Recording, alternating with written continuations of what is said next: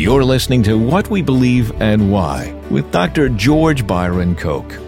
You might find it helpful to have the book of the same name in front of you, and if that's the case, you can get it in paperback, ebook, or even an audiobook from whatwebelieveandwhy.com. We encourage you to pick up your own copy to assist in your studies of theology. When we went to the break, we were just starting to unpack John chapter 3, verses 1 through 21. There's a lot of material here. Let's get back into it. Here's George. This passage from John 3, 1 through 21 is rich, rich with explicit meanings and implications, but we'll focus on just a few key elements for now. It begins with Nicodemus. He is a leader of the Jews and a Pharisee. Not all leaders of the Jews were Pharisees, and not all Pharisees were leaders, but Nicodemus was both. As a Pharisee, he belonged to a religious sect that rigorously practiced intentional holiness, obedient, observant, even beyond what the biblical text of the law explicitly required. When Jesus criticizes some of the Pharisees, not uncommon in Scripture. It is typically for pride or hypocrisy, not for attempting to be obedient or to please God. That's another issue. But here, the key thing to understand about Nicodemus is his rigorous effort to be holy, part of what it meant to be a Pharisee, and the fact that he is a leader of the Jews, meaning that he is respected and elevated for his knowledge, wisdom, discernment, obedience, character, and conduct. Those around him regard him as a wise and holy man. In fact, the proof of his actual wisdom and discernment is in the simple fact that he sees the evidence that Jesus has come from God to teach the Jews. The miraculous signs of healing, feeding thousands, and more are a witness to the supernatural power of God present in Jesus. And Nicodemus understands this. So he comes to see Jesus. He comes at night. The reason isn't given, but the simple fact that this is mentioned inclines us to infer that he didn't want to be seen. Others, especially those Jesus had accused of hypocrisy or pride, would likely attack anyone who sought out Jesus or believed in him. But remember here also that Jesus, his disciples, the community, and its leaders were all Jewish. Jesus isn't an outsider attacking the Jews as a people, but rather a member of the tribe who has spoken out against corruption in the hearts of those, leaders especially, who pretend to be holy but are not. Nicodemus opens the conversation with Jesus by declaring his belief about Jesus having come from God to teach them. And though he is correct in what he discerns and declares, Jesus responds rather oddly, effectively saying, Yes, but you missed the more important truth. Unless you are born again, you cannot see the kingdom of God. Here is where we begin to unpack the Greek meanings.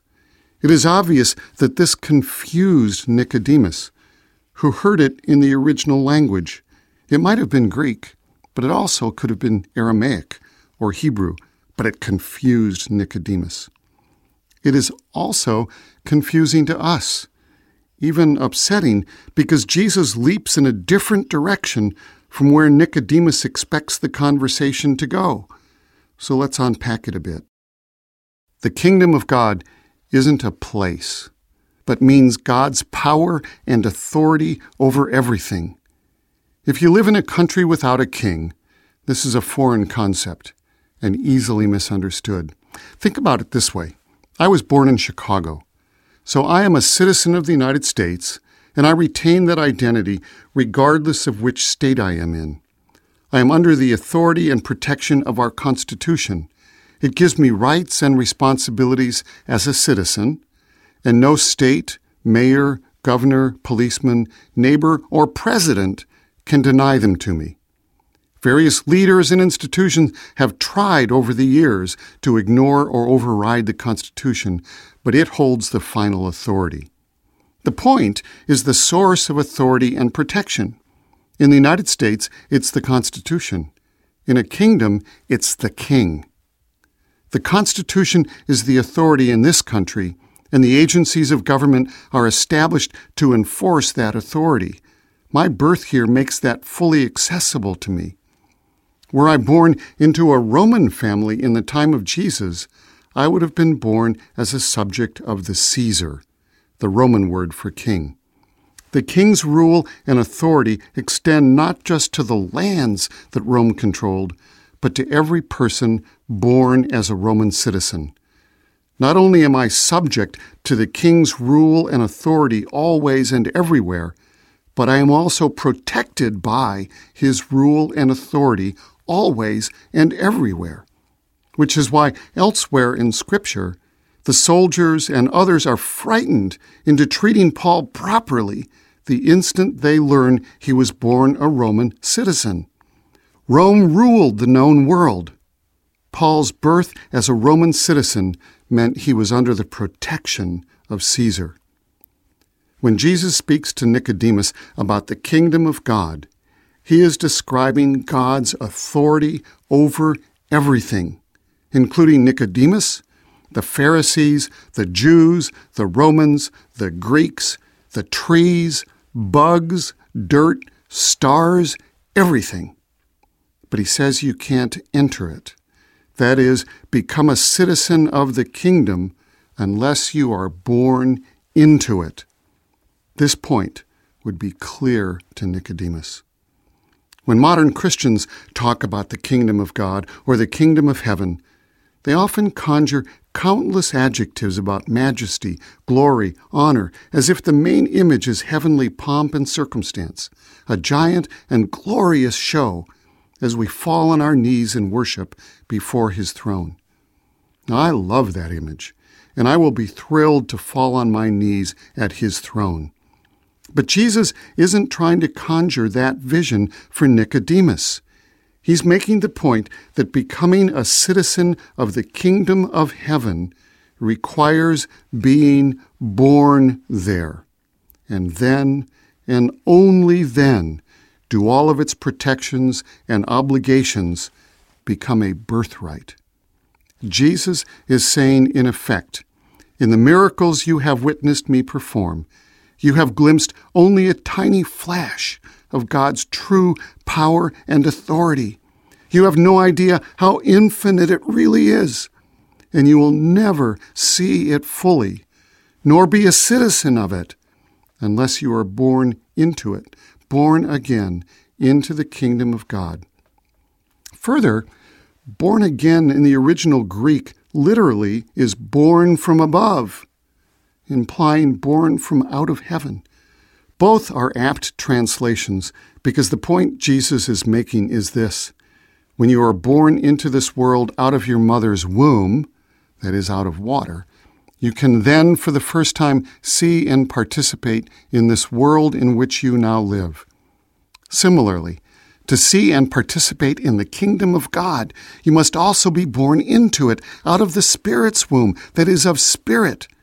Note that the Greek does not say the womb of the Spirit, and I'm not using the term to imply anything about the gender of the Holy Spirit, but simply to help convey that the image Jesus has intentionally chosen in talking about it to Nicodemus is a birth metaphor.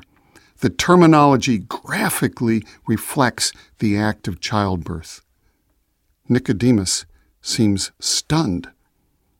And Jesus presses the point, basically saying you can't see or engage the kingdom of God because you haven't been born into it yet.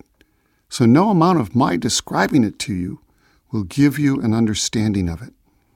He also asserts that no one else knows about the things of heaven or the kingdom of God except someone who has been there. And no one has gone there and returned. But Jesus says, he came from there. So he knows whereof he speaks. Jesus is also making a point here about all of us, not just Nicodemus. In both verse 7, so don't be surprised when I say you must be born again, and verse 12, but if you don't believe me when I tell you about earthly things, how can you possibly believe if I tell you about heavenly things?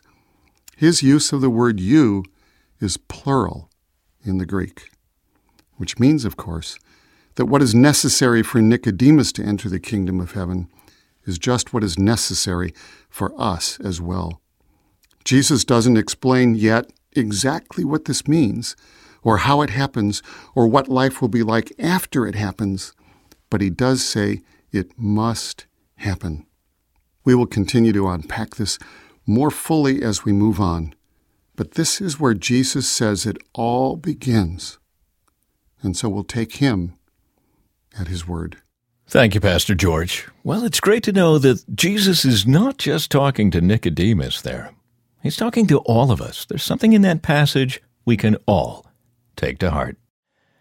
Dr. George Byron Koch is a respected teacher and leader known for his ability to communicate the essentials, the basics of faith. And he does so with the book What We Believe and Why. And this is not a small book but neither is it a small topic. If you really want an in-depth but accessible introduction to the faith, we invite you to stop by whatwebelieveandwhy.com to get your own copy. It's available in paperback, ebook.